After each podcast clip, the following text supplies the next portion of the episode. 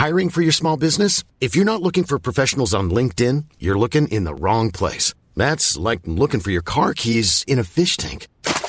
LinkedIn helps you hire professionals you can't find anywhere else, even those who aren't actively searching for a new job but might be open to the perfect role. In a given month, over 70% of LinkedIn users don't even visit other leading job sites. So start looking in the right place. With LinkedIn, you can hire professionals like a professional. Post your free job on linkedin.com slash people today. Millions of people have lost weight with personalized plans from Noom. Like Evan, who can't stand salads and still lost 50 pounds. Salads generally for most people are the easy button, right? For me, that wasn't an option. I never really was a salad guy. That's just not who I am. But Noom worked for me. Get your personalized plan today at Noom.com. Real Noom user compensated to provide their story. In four weeks, the typical Noom user can expect to lose one to two pounds per week. Individual results may vary.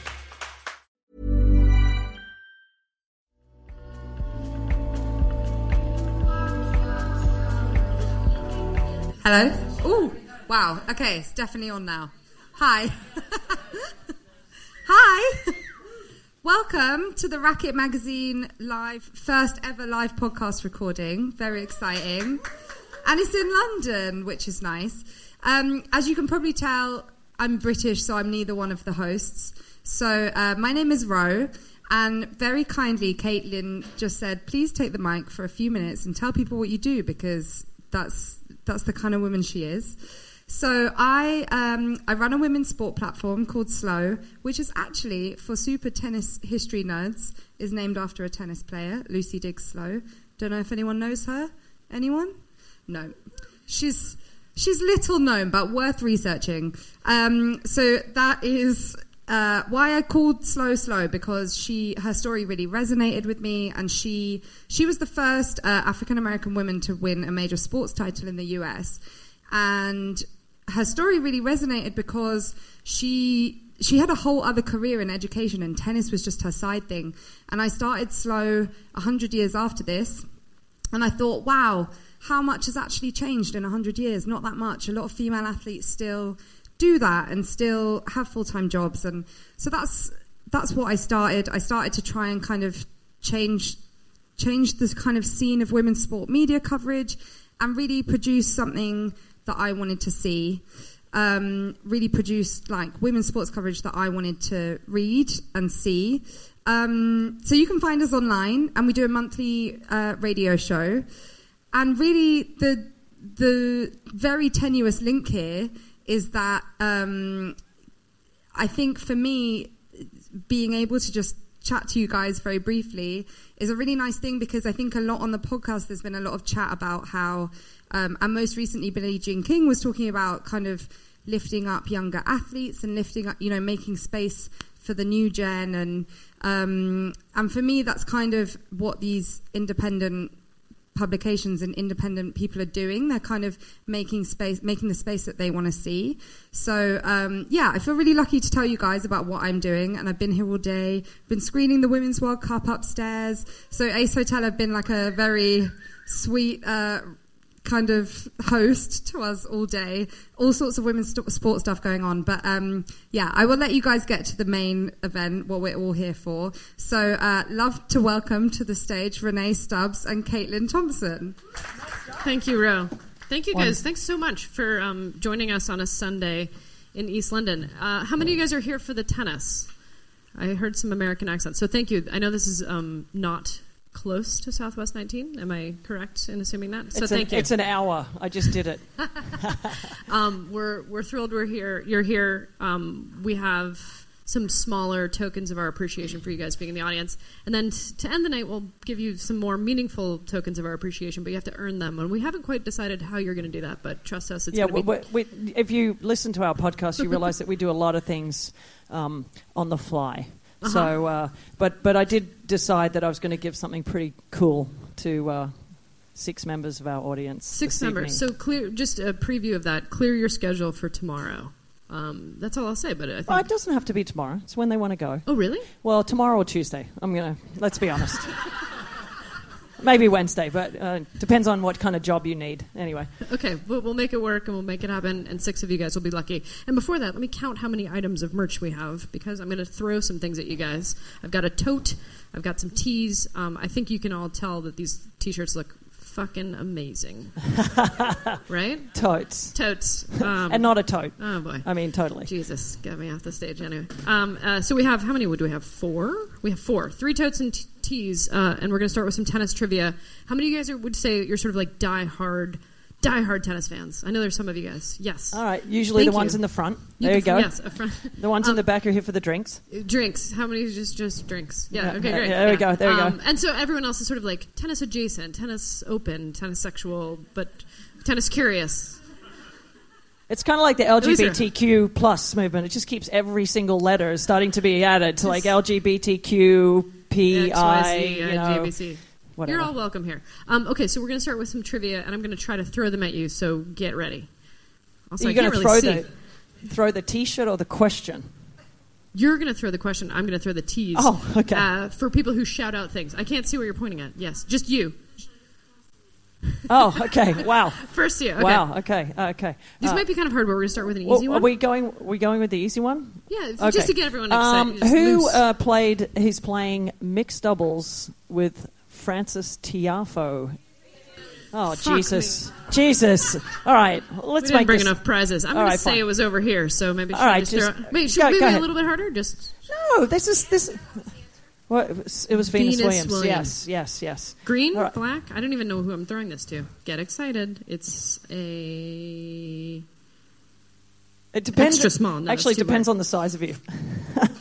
there you go. empty chair. Great, off to a great Okay, start. should, Awesome. should we go with the hashtag? With the Uh, hashtag? ooh, okay. Okay. So if No, that's you, the, that has to be the last one for reasons I'll explain. oh, wow. Skip that one. Wow, that's abusive. I just, I'm thinking. telling you, I just, you have to be direct with you. Okay, you, you, you throw out a question. Um, okay. Who, mm, where did Nick Kyrgios attempt to peg kind of salty, prissy Rafael Nadal chest? Yes. oh, that was quick. That was that was really quick. quick. Good. All right, get it in there. I like the confidence with which you asked. And I Okay, got it. good. Yes. Good, okay. good. Uh, two more, two, two more prizes with an extra bonus prize. Um, I don't know. What do, what did we discuss? Oh, oh, oh. Um, the highest rated Oh, yes. tennis match, which we're going to talk a lot about tonight, because those of you who will be lucky enough to go to Wimbledon tomorrow will see her. Um, what is the highest rated You match? said her, but it's not. It is her. No. no, because you're saying Australia, but I'm saying of all global. Oh, well, media. go ahead. Who, whose match? I'm looking for one name, and you'll know what I mean in a second. Whose match was the highest rated of all of the fortnight thus far? Yes, I'm going to give it to you because I think you answered it. Okay. Lastly, tote bag. Okay, this is a great trivia question. By what time on day one do Wimbledon's bars Oh. break even? Oh, this is a good one. If you know this, I there's no way you know this. Five.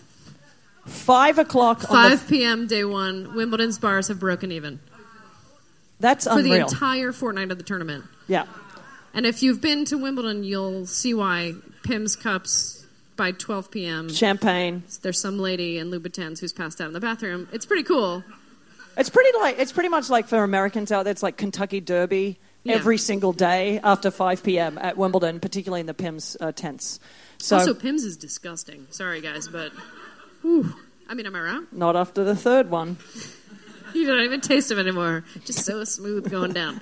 Okay, this is a very deep insider. How many of you guys have listened to our podcast before, or just like our friends who we've pressured? Oh, into we coming love here? you Oh, guys. Thank you, Thank guys. you so much. Um, Thank you. So, deep cut.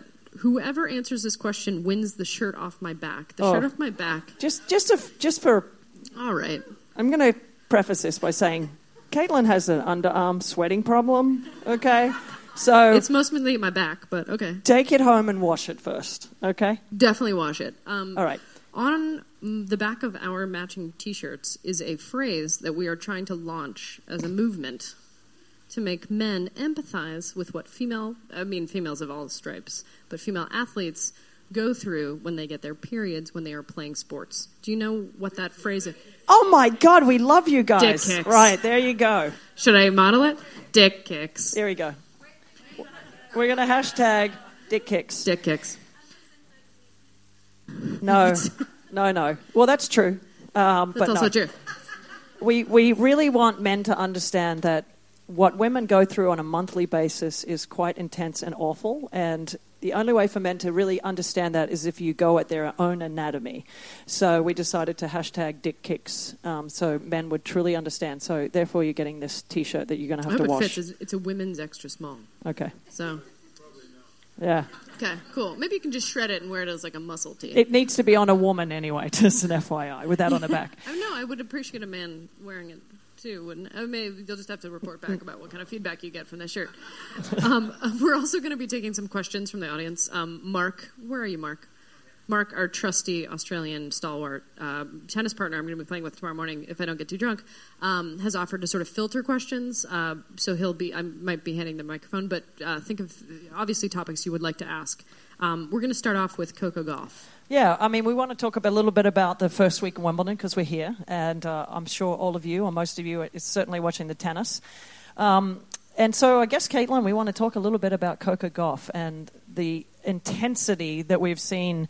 I'm working for ESPN here, and I can tell you, as an uh, working for an American broadcaster, the um, the the anticipation of her matches, the every single day in production, all we can do is talk more and more and more about Coco Gauff, which also brings into the subject of, you know, age eligibility. Is she going to be continuing to be, to be able to play? Where is she going to be able to play now that her ranking's going up? Because she's 15 years of age, she's only going to be able to play a certain amount of events. And the reason for that is because of what we're seeing the amount of press. The, the cameras, I mean, her parents, are literally every time I turn around, they're doing an interview. It's unbelievable. And they're the nicest people in the world. Well, and also that kind of greasy scumbag Patrick Mouratoglou is has. I mean, he's a good coach, though. No, I mean, but he's kind of really attached himself to this whole train ride. Am, I wrong? I mean, you, these are my words, not yours, because you can get fired and I can't. But don't you? What do you think about his sort of opportunistic, you know, presence in her box? And Well, and- he's a great um, advertiser for his uh, has his academy. Yeah. I mean, she doesn't spend a ton of time there. She spends a lot of time really in Florida.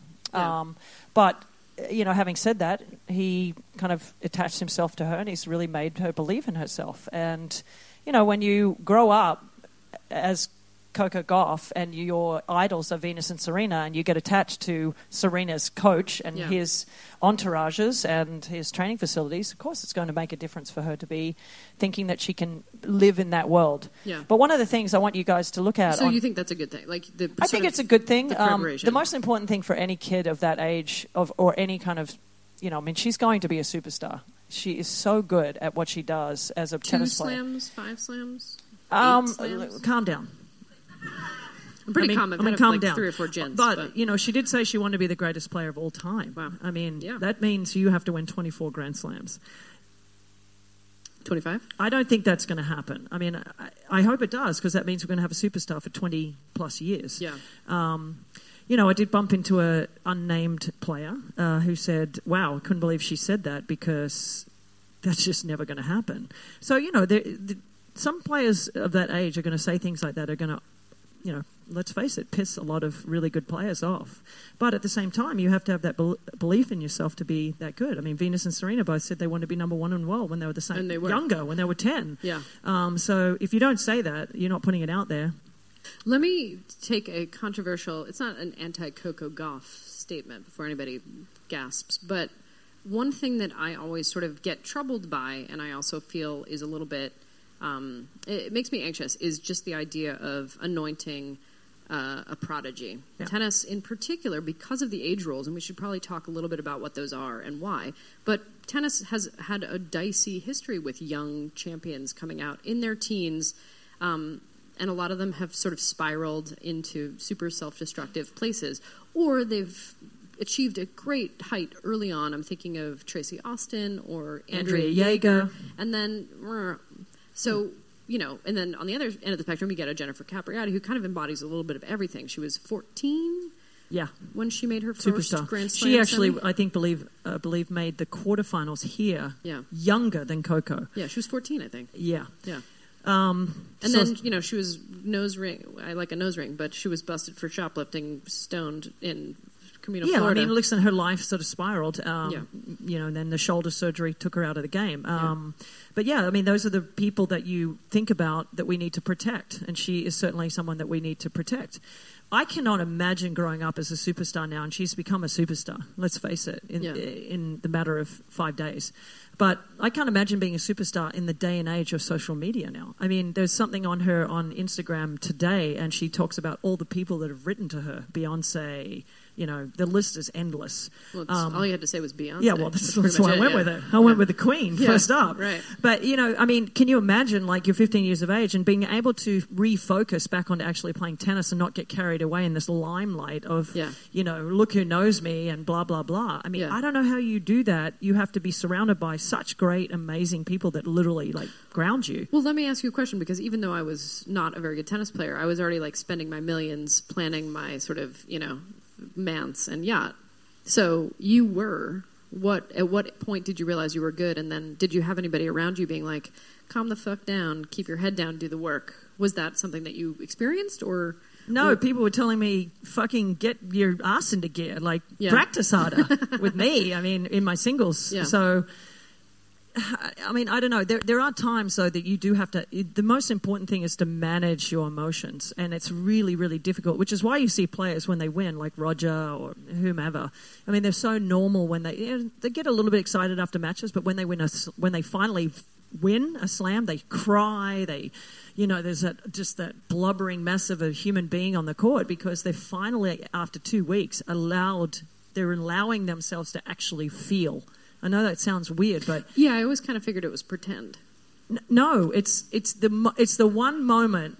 I I always say this: if you ever look at you know tennis players when they win a slam or whatever it is, in singles or doubles, and it's the one moment of your life that you cannot control your body movement. Yeah. You know, no matter how much you're like, if I win, I'm going to do this. No, you don't, you don't. Pra- I never practice. Like if I win, I'm gonna I'm gonna put my hand up and I'm gonna throw my leg out and it, no. It, Okay, you know, okay, okay. None but of that. It just it- one that spontaneous exception. which, oh. but that's different.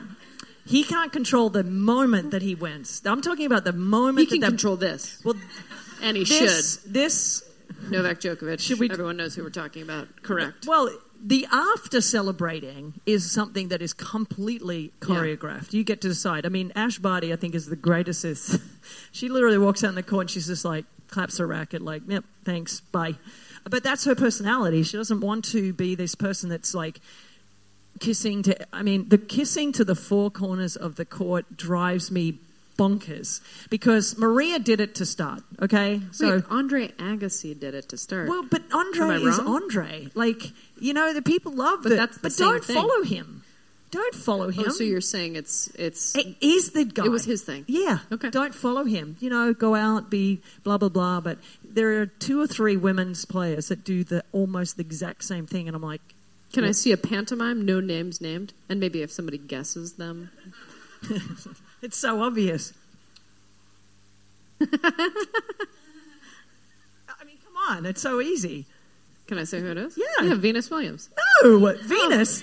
Wait, this is Venus. I mean, Venus just does it. No one does a twirl like V, and that's yeah, it. clearly. Yeah, yeah, well, I don't want to kick my drink over. I mean, it's only water.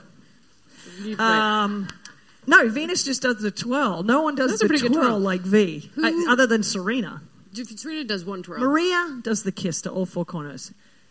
Wozniacki, all four Ugh, corners. shoot me in the face. I mean, I listen. I'm friends with Caro, so she's going to hate me for me saying that. But it's true. I'm like, come on, like, why? Anyway, we're totally getting off the subject of Wimbledon here.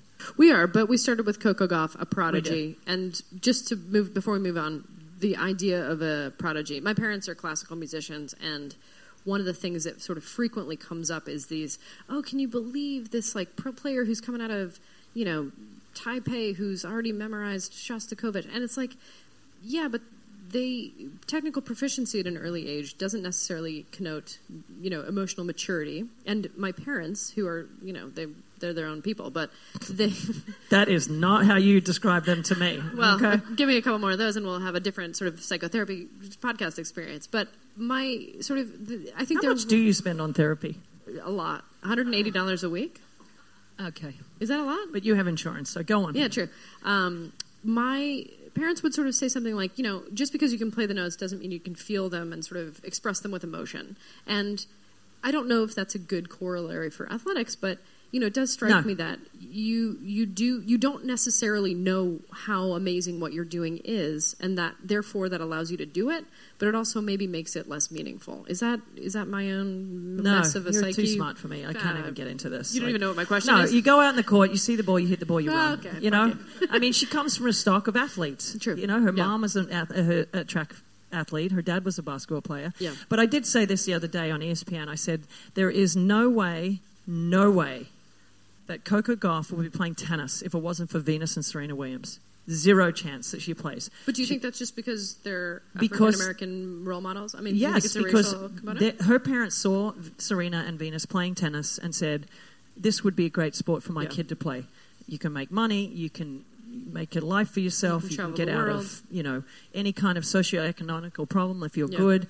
You know, you become a track athlete, which is what her mom was, or a WNBA player in the U.S. and be a basketball player. You can get a scholarship Yeah. for sure to college, free but education, but that's it's not it. necessarily going to set you up for life. So Right.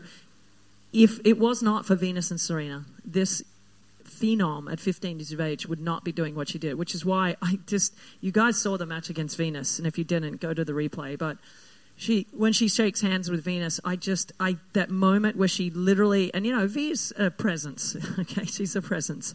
And when you go and shake her hand, it's not like you want to piss her off, but to actually grab her hand and pull her towards her and say, I just want you to know y- you are the reason I'm doing this. So, I mean, she took the opportunity to actually say that to Yeah. her at that moment.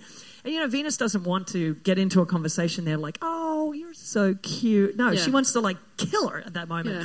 But there was that moment where you did see Venus turn into this, you know, amazing, you know, hero. Ambassador, maybe? Ambassador, Yeah. older sister, mother, Mentor. mentor Yeah. moment where she she kind of stops herself for a second and she smiled at Cori and she just kind of took it upon herself to be like, wow, like, yeah, cool. You know, she Yeah. smiled and it was a really, for me, it was a really beautiful moment in the passing of the torch of these, of this, you know, young generation of black um, tennis players um, that come from the United States. So Yeah. it was a really amazing well, I moment. think you know, like Ro was saying, which is why I asked to sort of you know uh, introduce us and sort of tie our worlds together. You know, it's about making space and creating visibility, which is why you know, as a person of color, as a woman, you know, et cetera, you know, it's it's important to see it so you can be it. And Um, she's the third generation of black young American players. You Yeah. know, you think about Madison Keys and Sure. Sloane Stevens, and now we're getting the next generation at 15. I mean, Sloane and Madison are in their mid 20s, and Yeah. now you're getting these 15,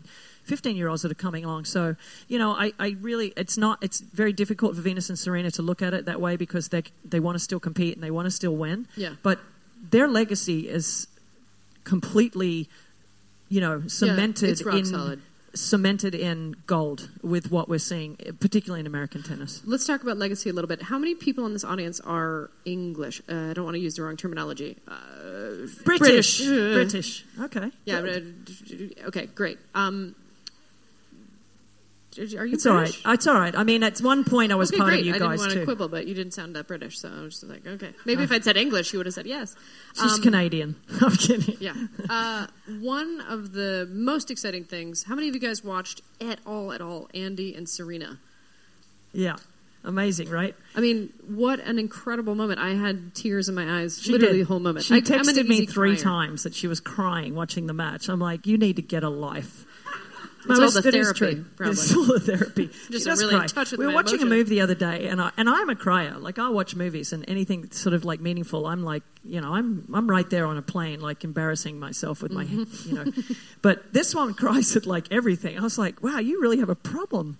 I think I'm just in touch with my emotions. Okay. you Hmm. dick. All right.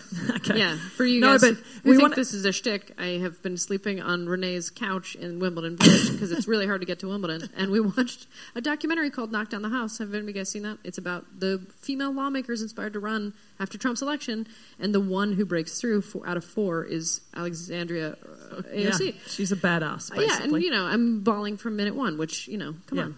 Um, Actually, but Andy, Caitlin wants her wife to run for the mayor of New York. But anyway, that's a Yeah. whole different story. Well, but I should. just want to say something about Andy and Serena. So, walking the, I'm always on the grounds very early. Um, and I was walking to the media area, and I see Andy Murray come walking in, kind of shuffling in to the courts. No, no it one's around. or- No, it's just how he walks. And he's shuffling in, and he's got looks like might have been pajama pants, but I think they might be, were track pants. And then he definitely had his Uggs on. He had Ugg slippers on. Oh, that's embarrassing. And I'm like, and I'm like, he's coming in, and I'm like, what are you doing? You're you seriously in you your? say, what are those? I go, are you in slippers? That's what my exact. I go, those slippers. He goes, yeah. He goes, I go, what are you doing? He's like, I gotta go sign in for mixed. I was like, that's amazing because every one of the doubles, one of the mixed doubles players has to sign in. You can't have your, sh- your coach do it. One of the players actually has to physically go and sign in. So I said, well, we just found out what totem pole you're on, which is the bottom in this group. Your ass is out of the house going to sign in. Yeah, And he's he the did. beta. He's the He- beta. I mean, nobody's yeah, surprised by he that. said, "I'm going to go sign in and then go back and play with my kids because it was early. It was like uh, maybe nine, eight thirty, nine o'clock in the morning. No one's around, but it was so. I mean, the irony that I happened to bump into him, which was fantastic. That's amazing. because he knows I'm going to tell the whole world, and which I did twice. I've told it now in here, and I told it on ESPN. the third time here. Um, I am. Uh, Oh. hello. Oh. I'm an Andy Murray fan for a number of reasons, but his support of female athletes, his support of equality. Yeah. He was famously asked, Andy, what does it feel like to be the first tennis player to win two gold medals? And what did he say? Oh boy, I believe the Williams sisters did it first, and Yeah, you're just sorry. like, I was having yeah." a blank. I've had two drinks. Like, come on. Yeah, and just you know the the com- quick command of including women in his mind space is just so inspiring and amazing. And you know, Serena famously said when faced with the news of Andy's potential retirement, you know, obviously he's had his hip resurfaced. It's unclear if he's going to come back to playing singles, but at least we have him in doubles, which is amazing. Australia did not look like he was even going to come back. No. you know, and so everyone was sort of doing the retirement tour. You know, kind of um, obituaries about Andy's career. and just honestly, you know, what does it feel like to lose Andy Murray? And you Yeah. know, It was hard. I mean, um, listen, I know him personally. Uh, uh, I'm, you know, real, we've had Judy Murray on the uh, podcast, who was fantastic, and I love Judy. And the reason both Jamie and Andy, because I don't want to forget about Jamie, but that the, they are the way they are is because of the way they've been raised, and they are truly just two of the nicest. Andy's my favorite, uh, honestly. I mean, I love Roger. He walks by, always says hello. He's always so gracious. Rafa as well but Andy was always the guy that always had it. is he though? He just Who? comes- Rafa? yeah. He It always says like hello. like- he always hola Renee. You know, with the eye. You know, gives you me do kiss, a physical gives impression me of the kiss. I didn't realize you were kiss, such a gifted comi- physical comedian until tonight. No, You can't do like a My just eye? up like a butt pick or something. no. Well, no, I'm wearing a thong, so I can't get in it. Gross. So, I Well, just want I'm you to sorry know. I asked. I'm sorry I Yeah, well, you asked. Um, no, listen, Rafa is a great guy. He's very sweet. He's very kind. He's nice to everybody. But Andy's the funniest of them all. I mean, he's Yeah. just he's kind. He's funny. He's self-deprecating. Um, you know, he's a bit of a nightmare on the court, but that's his personality. I mean, Yeah, I he's can just deal with that. thinker. I All was right. a nightmare on the court I'm going to hand the microphone to Mark, who I know has a question. Um, I'm going to also solicit one or two more questions from the audience before we keep going because we have a few more topics we want to get to. But I want to make sure our episodes where we have sort of question and answers are our most popular. I don't know why. Maybe just people want to feel included. Here, here's the place. Um, Mark, I believe you had a question. Mark from Australia, everybody. Am I, am I, do I have to ask a question first, or do I get it from the audience? Oh, okay. Can I do the dating app question, or No, go ahead. That sounds so? interesting. Um, I hear that professional athletes have their own dating app. Do you want to explain that a bit more? Their dating app? No, they don't have their own dating app. But there is a dating app called Raya. So I don't know if anyone's ever heard of that. But has anyone heard of Raya? Oh, it's a couple. Ah, are you on Raya? oh yeah, bullshit. Um, so Raya is like the Soho House of dating apps. So you know, if you want to get into the Soho House, for example, you have to have people that allow you, they nominate you, and whatever. It's a bit wanky, but you know, um, you got to be arty, and you got to have a certain amount of Instagram followers, and et cetera, et cetera. And so there are a number of tennis players on Raya. last year, this time last year, we were in Wimbledon Village with our fashion correspondent Andrea Petkovic, who at the time was single. Yes. Do you don't like you don't even know where this well, I is had to think about that. I No, she like, was. what And- month was that? Yeah, no, she was single, and she turned on Raya, and it turns out um, the profiles you can set it to location based sort of searching, and so I will. I think it's worth a, a grounds pass to. Wimbledon. If anyone Oh. can guess one of the Ooh. Okay, one ground. Two, okay, two grounds passes for you and a friend. wow, right? Um, courtesy of Steffi Graf. Are these Steffi Graf? No, it's courtesy of me. All right, okay, okay. courtesy of my Might be Steffi's booklet of tickets. All right. Um, you will get to touch paper that Steffi Graf has also touched, and incidentally, Renee Stubbs. Um, if you guess one of the four tennis players that were on Raya last year looking for hookups in Wimbledon Village. Not curious. Not curious. Great Fognini, he's married. Yeah, but yeah, but Fognini. He's Yeah, married to Flavia, who will. She should be a little more active in this. He's such a piece of work. No. Fabio Fognini. He told everyone that Wimbledon should be bombed. Well, yesterday. that's uh, but that's different to cheating on your wife. also he called an umpire at the U.S. Open a cocksucker whore and got kicked out. I think is that the only time an active singles tournament entrant has been kicked out of a Grand Slam for dumb shit they've said to an umpire. I don't know. I'd have to look it I'm up. not an expert, but I'm pretty sure that's up there. it, it wasn't good. He wasn't. It good. wasn't great. Okay, so but great, No, great so guess. no. Okay, so um, two men and two women. I know it's very obscure, but go with us because it's probably going to be worth description. Anybody? Other? Not, Not Madison. Not. Eugenie Bouchard was one of them. Ah, two tickets to Wimbledon for Two you. tickets for one. You better come up and get them just so we don't forget. Because I feel like everyone will be like, "Oh, That is so who said Eugenie pathetic that that's the criteria to get into Wimbledon. Who's on Raya? Ah, but Great anyway. guess. What's your name? All right, Riley, Riley. well done. I'll get your I'll get your name and number. We'll number just remember. later. we'll get your name and number. All right, good Um, job. Uh, so to be clear, Raya, from what I've seen, I am a happily married mother of a five-year-old. But from what I've seen, you cannot take a screen grab of Raya. Your phone is They stable. give you a warning. it's real take a screen serious. This thing. They kick you off if you if you. So I've heard. Um, break any of the rules, and instead of writing anything about yourself. Hiring for your small business? If you're not looking for professionals on LinkedIn, you're looking in the wrong place. That's like looking for your car keys in a fish tank. LinkedIn helps you hire professionals you can't find anywhere else, even those who aren't actively searching for a new job but might be open to the perfect role. In a given month, over 70% of LinkedIn users don't even visit other leading job sites. So start looking in the right place. With LinkedIn, you can hire professionals like a professional. Post your free job on linkedin.com slash people today. Mom deserves the best, and there's no better place to shop for Mother's Day than Whole Foods Market. They're your destination for unbeatable savings, from premium gifts to show-stopping flowers and irresistible desserts. Start by saving 33% with Prime on all body care and candles. Then get a 15-stem bunch of tulips for just $9.99 each with Prime. Round out Mom's menu with festive rosé, irresistible berry chantilly cake, and more special treats. Come celebrate Mother's Day at Whole Foods Market. Your interests, your hobbies, your sign. It's just a photo, one photo that you've. Uh, you no, know, no, I'm no. You've got a whole like story, music, the 16 You pick a what you see is a song and a, and a story, uh, a song and a picture. So Eugenie's was pictures. Sure, Eugenie's was you know, uh, and uh, What is that? You know what that is. Everybody you- knows what that is. What are you smoking a? Yeah, yeah, yeah, belly dancing. You know, it's like she's in a bikini. Um, and I They was, follow her on Instagram. They know what they're know, getting. right? So it's about what you'd expect. Um, there was one American man. No, Jack Sock. He had. Are we giving tickets? No. No. Okay. Oh, sorry. Oh, my bad. I'll think about it. Maybe for the maybe for the most obscure last one that we're going to save. So Jack Sock's on there like this. Caitlin, just for everybody out there on podcast world, is showing some sort of It's like white gang sign mark. White gang sign, yeah. Like that's embarrassing for everyone.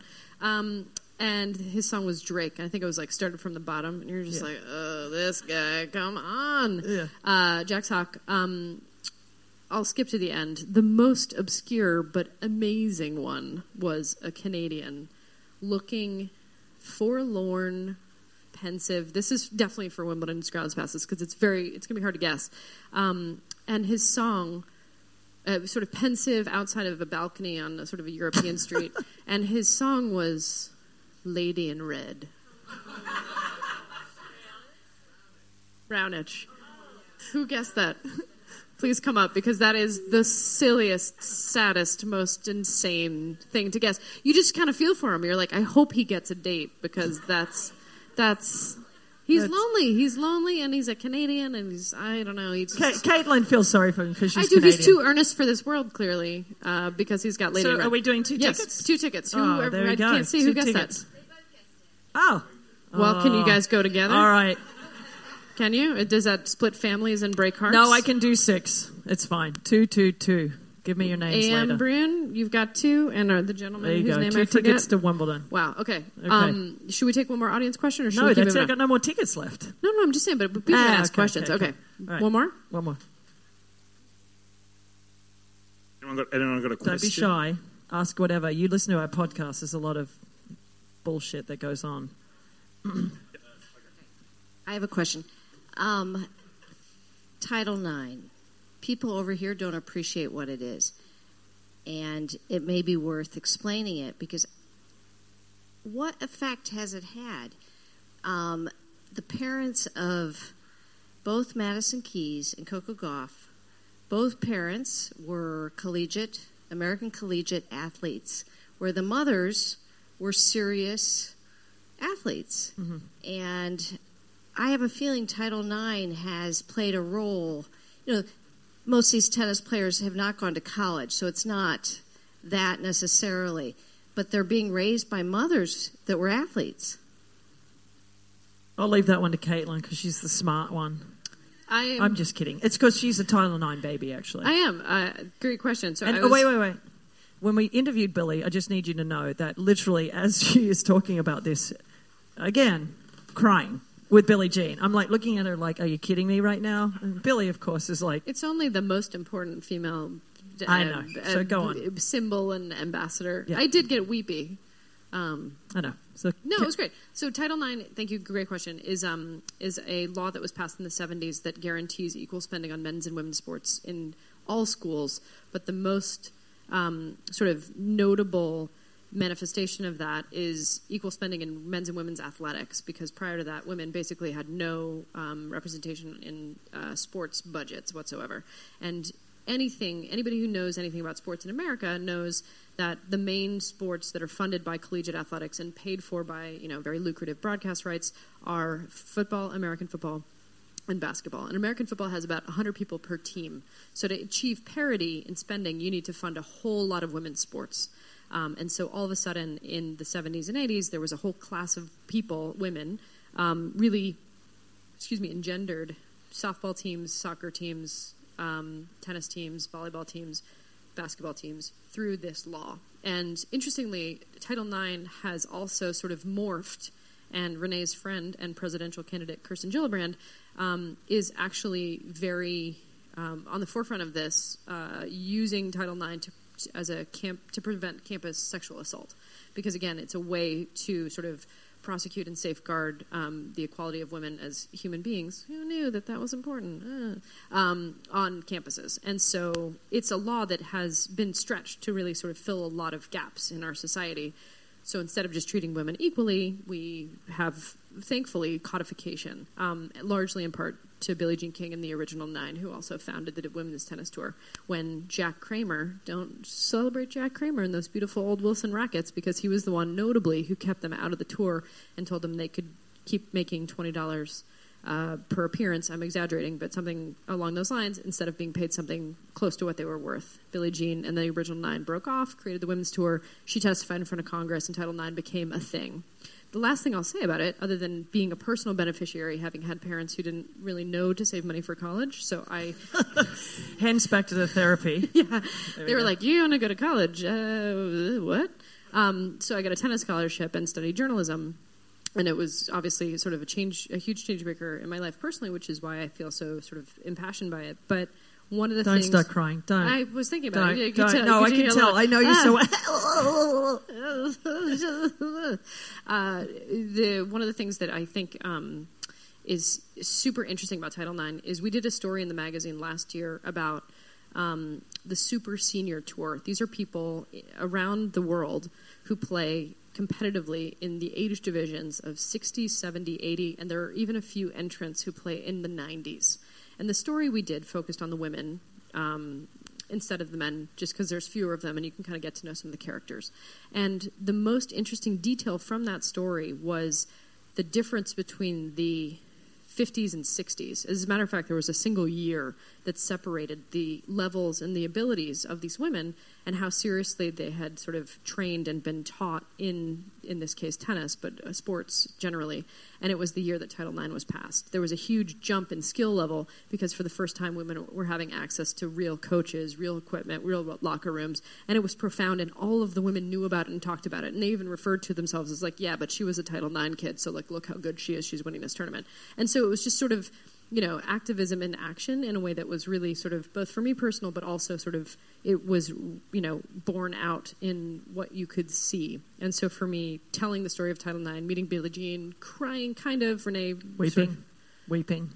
It wasn't weeping. It was weeping. It was. I want to thank it was you weeping. so much for I had to pull you together. She was like, "Get your shit out of your ass and ask the question." Yeah. Um, but basically, she told me to buck up and not celebrate her because there was lots of work left to be done. So that was the spirit in which I sort of take that question. So thank you. Um, but also, yeah, like making laws on books is important. I don't. I don't know if uh, Title IX the impact on tennis professionally, I think it's more the WTA founding was uh, really the benefit. Again, again, Billy was so um, prevalent in that and making that happen. Yeah, but Um, don't you think coaches and sort of the Yes, infrastructure? it's certainly possible in that respect. In, in a And broader, in a broader picture, and the parents. There's no question about that. But um, yeah, I mean, we're very lucky that we had someone as amazing as Billie Jean that stood up and really. And one of the things I want to tell you about Billie is that. You know, if you noticed in uh, the podcast what we did with her when she we ta- uh, you know I, I asked all the stupid questions and I said well how how well how did it come about that Elton John wrote the song Philadelphia Freedom was for Billie Jean King and a lot of people don't know that. But um, when when he said, "I'm going to write a song about you," let's call it Philadelphia Freedoms because that was the name of her world team tennis team that she was playing on. And Billy didn't react like, "Oh, how cool! I'm so amazing! You're writing a song for me." Billy said, "What a great gift to give to the people of Philadelphia," you know. And I just. And I, I literally saw her yesterday, and I don't know. We got onto another subject about somebody else yesterday, and I said, "You know, Billy, she said, I just wish they would, she would be a little bit kinder with the things that she says, etc., cetera, et cetera. And um, it was someone pretty well known. And I said, Billy, that's the difference between you and her is that you are just a genuinely good human being.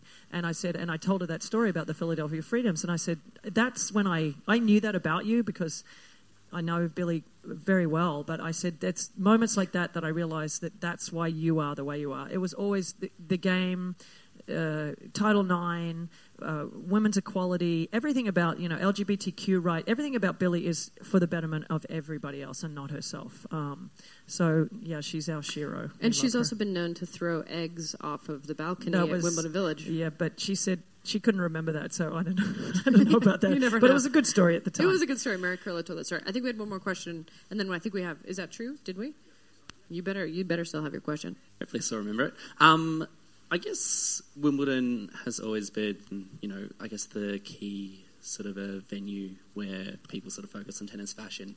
Um, Ooh, and yeah, fashion. We need a putt goal. yeah. I'm kind of gutted Talk- that uh, Andrea is not here today. She Um, decided to go on a vacation, so you can blame her for that. Okay. Ah, shame. Um, but I guess um, for I, I guess if if your name doesn't start with S in in, in arena, most of uh, tennis fashion these days doesn't necessarily seem to be that memorable.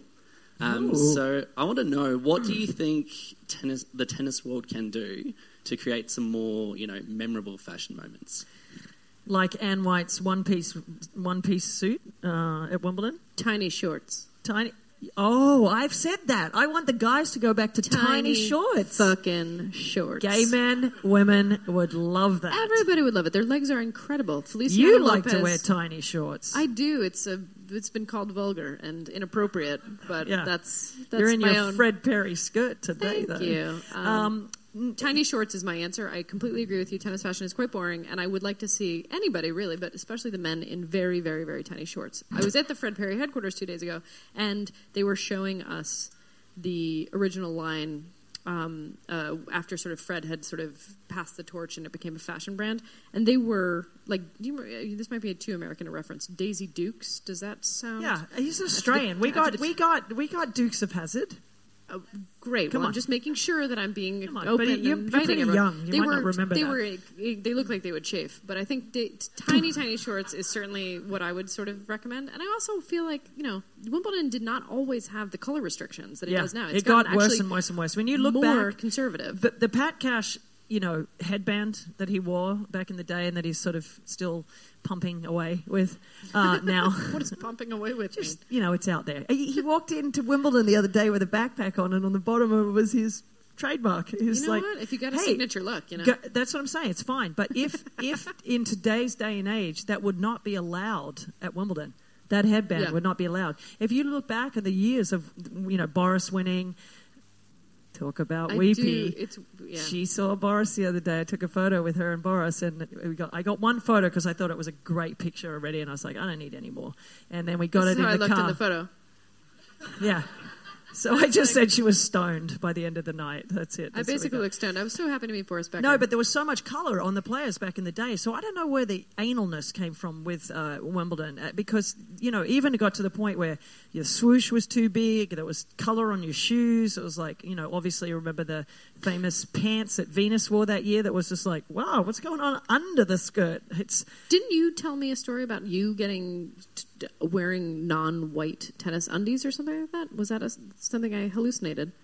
Um, Somebody had to go run back to the locker room because they had a sports bra or some sort of under thing. Yeah, Because was- even the I don't know if it was things- me, but it was. Um, Even the under I always are- abided by the rules, but um, no, but yeah, it, it, it just got it got to the point where it got ridiculous. It's ridiculous now. Yeah. Um, and I see Ash Barty has the um, little tiny stripes now, and I was thinking, is that too much? You know, so yeah, it's got. I don't know. I mean, when it comes to fashion and tennis, I'm ready to make some bold pronouncements though. On the back of my shorts, my calling for short shorts, tiny shorts. I want to see um, a return to more natural fabrics. I think performance wear is boring. I mean that. like lin- like linen. and- Sure. Yeah. I mean, if you have to Have change you them every seen linen when it sweats? Yeah, I've sweat in linen. It I'm a very sweaty like- person. You've already established I that. have. Yeah, but my point is natural fabric, like the original peak polos. The problem with tennis clothes is you can't wear them off the court and back again. And I think that we should all be embracing a look that's a little bit more, you know, from the streets to the courts to the boudoir. And that to me would be That's why you have your magazine because you can put all that in there. Why don't you write a story about that next next uh, edition? great. This is how I, we get all of our great ideas. All right, for the that's a great question, but I think that you know, uh, uh, you know, Nike and Adidas and all of them, um, they're always trying to sort of think they're pushing the envelope, but really they don't. So I don't know. I mean, it's crazy. Okay, but you do have have, a few players like Venus and et cetera trying to do their own lines as well. We should talk before we go because we have time and two more tickets. Is that true? Oh no, I already gave them out because Is that six? yeah, that's Oh, we have no more prizes. You guys might as well leave right now. Sorry, we have nothing good left for you. No, I want to talk a little bit about um, a situation in Australia that happened uh, last week when Ash Barty got put onto uh, an outer court and as world number one, French Open champion. But, you know, you're having to deal with seven time Wimbledon champion Serena and the English flavour like Tamara Contas on the court against a two-time champion in Kvitova on centre court, and Ash is again on court too. But Australia, uh, Channel Seven decided to show Nick Kyrgios's match, his first round against Jordan Thompson over Ash Barty, and I do some crosses for Channel Seven still at Wait, you know, explain what a cross is. so when I'm doing at ten twenty at night, I do a cross to our morning program. So in in the US, the Today Show or whatever, and No here in- big deal, just the no, Today whatever. Show. You might So- have heard of it. All right. Anyway, so I do my thing, and it's all been about Ash Barty, Ash Barty, Ash Barty, Ash Barty, Ash Barty. Can't say it enough. World number one. And In then America, the we say day, Ash Barty. Ash Barty. Fine. And then all of a sudden, you know, the first day of play, that she goes out into the court, and we just have we've been talking about her for three, four days non-stop. And then Nick Kyrgios was on at the same time, and Channel Seven chose to go with the five-set match with Jordan Thompson, who was another Australian. And there was a lot of people in Australia that were pissed off that that Ash Barty wasn't getting sort of like she wasn't the one on TV Her due. getting her due. Um, then the numbers came out for Channel 7 on that match in particular, round one, Jordan Thompson, who's not really well known in Australia, playing against Nick Kyrgios. It's all because it's Nick. it had the most numbers that Channel 7 had from the last year's men's final. So people got up to watch at the crack of crack at like three or four o'clock in the morning in Australia. That's just The crack of crack? The crack of crack. It's like really early in the morning. Great. I went with it. More people watched Nick Kyrgios's match than the men's final last year at Wimbledon. The men's final So also- that's the problem that you face as a producer and a network is that he brings in numbers, and the reason he does is because he's he's Nick. Quick poll before we go on about Nick Kyrgios, and I think we have time for one more question, then they're going to kick us out of here. How many of you guys like Nick Kyrgios? But round of sort of applause meter because I can't really see hands. Yeah, yeah. Well, a lot of in the front, and then how many people are like, "He's a disgrace to tennis. He should be kicked out." Wow. See, Oh, okay. this is what we're dealing with. So, and we do have this conversation um, at in our production meetings for television when we do talk about Nick, and every producer. Wait, ev- just for the, maybe the uninitiated, Nick Kyrgios, 25, uh, bad boy of Australia. He's got a lot of shavings into his well, he's eyebrows. of those. He's not as many anymore. I'm into it, but I'm just saying he's known for, you know, And I will say, I will tell you guys, Nick was actually going to come here tonight, but he ended up flying home because he lost his mixed doubles the other day. Nick does those things. He does step out of his comfort zone. He does things for, you know, friends, uh, other journalists. Uh, you know, he's he's a little Charities, mis- children. charities for children. He's a very watching. mixed um, bag of um, chocolates, fruit. I was going to say, but I don't know. Yeah, you eat them at You the know, crack of crack. I'm pretty sure I that's like related. Nick. Uh, when you get him one on one, he's actually very endearing. He's very um, shy, but he has this bipolar personality when he gets on the tennis court. Um, he doesn't love the sport. He, I think he has a fear of failure, um, and I think that stops him a lot. Um, but he brings in numbers, you guys. Like you cannot just he you cannot take your eyes off Nick Kyrgios when he's playing a match. And that match the other day with Rafael Nadal was just it was unbelievable. I mean, he tried, he really tried, and he not a particularly big lover of Rafa, as you can as you know from things that he said in the press. And he really tried, and you saw how good he could be if he can put it all together. I just don't know how much he wants it. Um, I don't know how much he wants to be that guy every week. But we should, you know, without the antics, I, I've said to him, I, I don't care what you do on the tennis court, just try all the time. And if you're not going to try, I have a problem with that. That's the only thing I don't care about. The antics, the throwing the throwing the chair on the court and the ball out of the stands and the carrying on. fight with like, fan in Miami. like that stuff doesn't truly. I, I mean, I, I kind of cringe sometimes, but it doesn't really bother me. I mean, I was a hothead and a nightmare on the court as well. Shut up. And we'll take this outside. we already have. But you know, I can understand the sort of juxtaposition of where he is mentally on the court sometimes. Um, but you know, I think underneath he's just a bit lost sometimes, and we need him in the sport. We just hope that he stays in the sport for a lot longer and he can get himself together. Because I just want to add something because I think you know when you talk about his ratings and you talk about why certain people, not everyone, but certain people in this room are uh, obviously super excited about him. What I like about him and what I am so excited by as somebody who sort of sits adjacent to the tennis world but not totally in it, having this independent magazine, is just the idea that what he does and how he plays and how he sort of treats the hallowed ritual of the sport as something like the sort of silly and sometimes arbitrary thing that it is feels and looks a lot like other sports. He makes a ton of sense. he would like to do his own clothing line, for example. You know, he'd love to have basketball clothes out there and right. do stuff. He makes sense as a basketball player. He makes sense as a footballer. He makes sense as a as a hockey player because he's truly somebody who,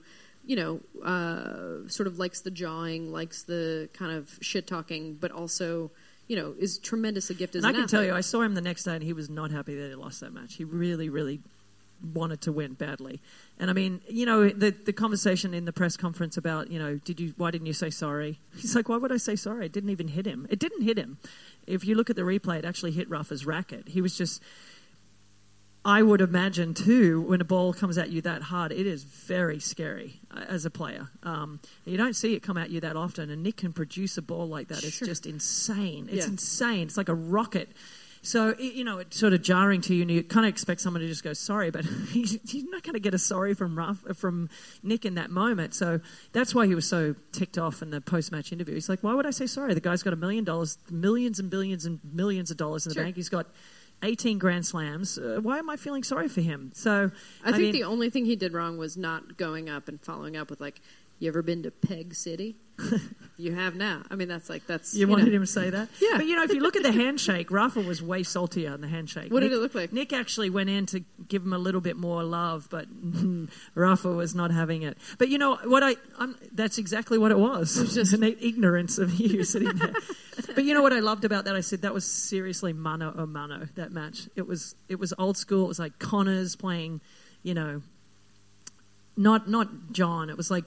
Connors, I guess it was like Connors and McEnroe in some yeah, they respects. fucking hated each other. Yeah, and yeah. you know Borg and McEnroe. It was just two different personalities, and I love that. I wish tennis was more like that. I wish we had more personalities that weren't afraid to show it. Last question, and then we're getting the wrap up signal. Mark is on the microphone. It's, you can ask gossipy questions as well. You know. Oh, really? Yeah, yeah, yeah. Well, I'm not prepared for that. So, um, what do you think of Tomic being fined his Oh. first round winnings? I mean, did he not come through qualifying anyway? Ah, another polarizing Australian. Don't we love them? Um, another polarizing question as well, because some people are like, look, he played the three sets. He didn't give it his best. He might consider that he, that was just the best that he could do that day. Okay, time, Time out. Bernie Tomic, tremendously talented, very. Uh, He was fined his entire first round prize money for not giving Australian. us, not giving, uh,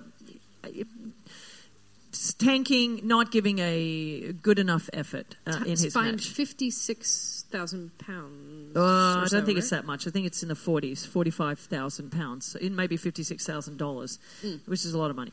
But um, yeah, I mean, again, it's the same thing. I just try, just look like you're trying. If you if, if you're losing a three-set match in under an hour, that's there's some problems there.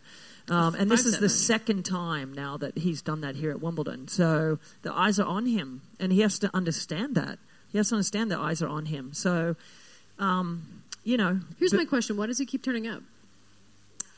I don't know. Do you think it's money though? Do you think it's just the if it were, appearance fees? you know, or- yeah, it was a tough draw. I will say that. Um, but I don't know. I don't know why these guys do what they do. I really don't. It's their, I mean, uh, it's nothing that I can even remotely think about. I mean, if anyone ever saw me play, there was never a point that wasn't that I didn't try for.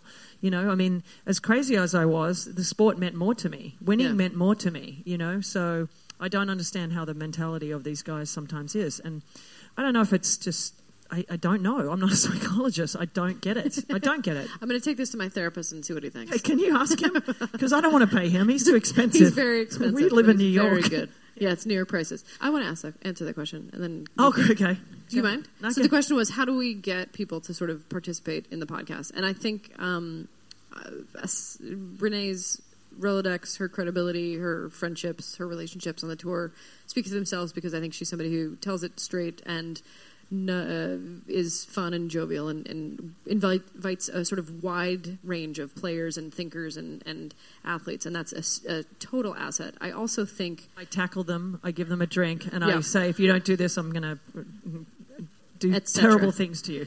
But I also think, um, and this ties into what we're trying to do with the magazine as well, which is, you know, I think the truest gift you can sort of give anybody is to see them and to sort of acknowledge who they are. And maybe it's positive or may, maybe it's negative, but I, I truly think that there's some, you know, uh, privilege and sort of interesting empathy that comes with trying to truly understand people. And I think athletes um, are often, especially in the tennis space, are not often very well educated. They're some of them are very, very smart and very worldly, and some of them are very self aware, but they're not often given a platform to be understood in any sort of meaningful way. And if you go into the press room at one of these tournaments, it'll fucking depress you because these are people who don't leave their desks. They're people who are filing on deadline. Um, some of them are great, most of them are just ossified, bored, sort of antagonistic headline clickbait writers. And truly it's depressing in there because the sport deserves better.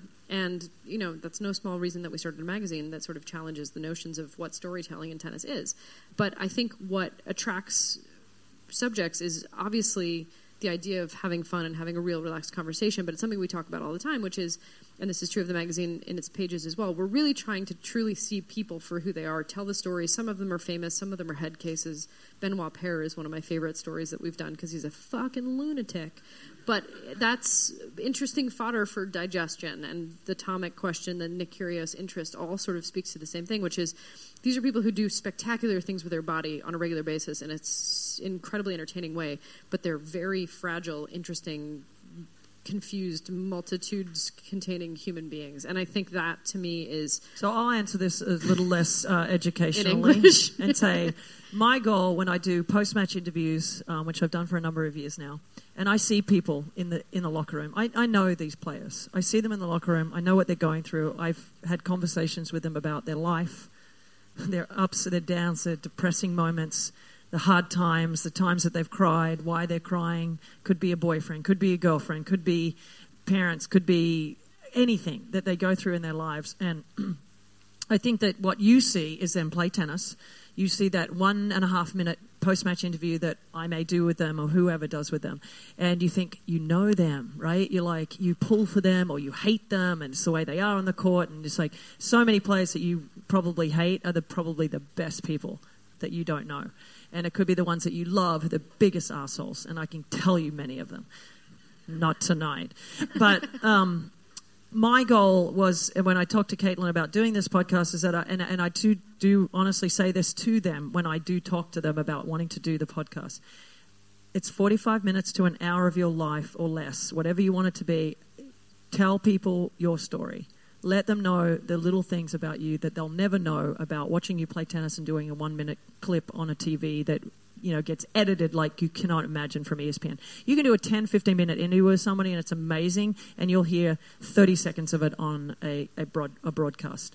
Um, and then the narrative is from the editor, the music, whatever. It's not from the player. Um, so my goal with them is I want them to hear, uh, you know, the Sam Stosur one, for example. Like the story that she told, it gave me goosebumps when she said about Serena. Uh, when Serena clapped that one shot at the US Open, and she said it calmed her so much that she was able to focus and refocus on playing the match. She said, I didn't care about the crowd yelling and screaming and booing at me, but when I looked and I saw Serena clapped me, I knew that she wasn't mad at me. And I said, it, literally when she told that story, I got goosebumps. I'm like, oh my God, because she said, I've never really told that story to anybody. And so those are the moments that I want these players to tell me when they and us when they're doing the podcast because you would ne- I didn't know that. I know Sam really well, and um, she'd never told me that story. She never told me the story about I want to be a party pooper tomorrow. So it's like, and if you haven't listened to that that episode of uh, Sam's, it's really really good because those are the stories we want people to understand. These p- people. They're athletes, you love them, you hate them, but they're human. And maybe there's part of them that you actually go, that's like me, you know. So um, they're human and they go through really tough times. And so my goal is to actually make them uh, be what I see in the locker room or when I see them as a normal people, which you don't get to see, which is what I want you to see. I want you to hear it and I want you to see it. So that's that's always my goal when I do when we do these. And on occasion, we let them drink. We do. When so, we, when, Pam. Oh yeah. Well, I will tell you, Pam Shriver's podcast got edited big time. Um, mainly because she called me the next day and she's like, "Hey, Stubbsy, uh, you know that story I told you about so and so? Can you cut that out?" And I was Yeah. like, "Damn it, yes." Yeah. Because we do tell them we, we do edit it, and so if you We. Caitlin, Yeah. I do the talking, she does the editing. Thank God. Um, but yeah, so Pam so did somewhere call me out up. there exists amazing tape of We have bloopers. tipsy- Yeah, Uh, it's amazing. that we should actually probably blackmail her so that we don't release that. It's a good one. It's a good one. Yeah, Anyway, you have anyway. to take our word for it. Um, we have to wrap this up. You guys, thank you Thank so you. so much for coming. Honestly, Thanks we for really coming to see us. you. I really Thank appreciate you. it. Thank you for the questions. Um, and if you happen to be at Wimbledon uh, in the next couple of days, I'll be there tomorrow. Rennae is here through the fortnight. She'll be there every day. having I'm tea with playing the Queen next week, so and God, she's if playing you are next out week, there. right? Thank you guys. Thank you again. Yeah, thank you.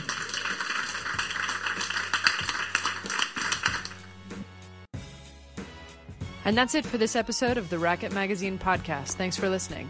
Our host is Rennae Stubbs. Our co host and producer is me, Caitlin Thompson. Music by internationally renowned DJ Stretch Armstrong. Thanks to Tim Rogerian and the team at ACAST. Find us at racquetmag.com slash podcast and subscribe to us at any of your favorite podcatchers.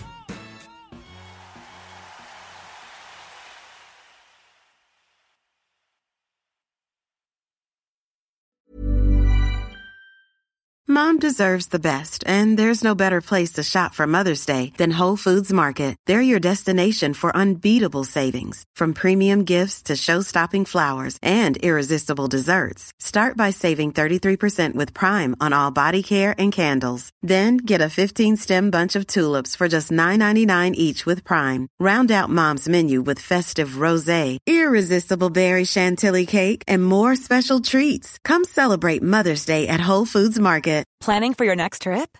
Elevate your travel style with Quince. Quince has all the jet setting essentials you'll want for your next getaway, like European linen, premium luggage options, buttery soft Italian leather bags, and so much more. And is all priced at 50 to 80% less than similar brands. Plus, Quince only works with factories that use safe and ethical manufacturing practices. Pack your bags with high-quality essentials you'll be wearing for vacations to come with Quince. Go to quince.com slash pack for free shipping and 365-day returns.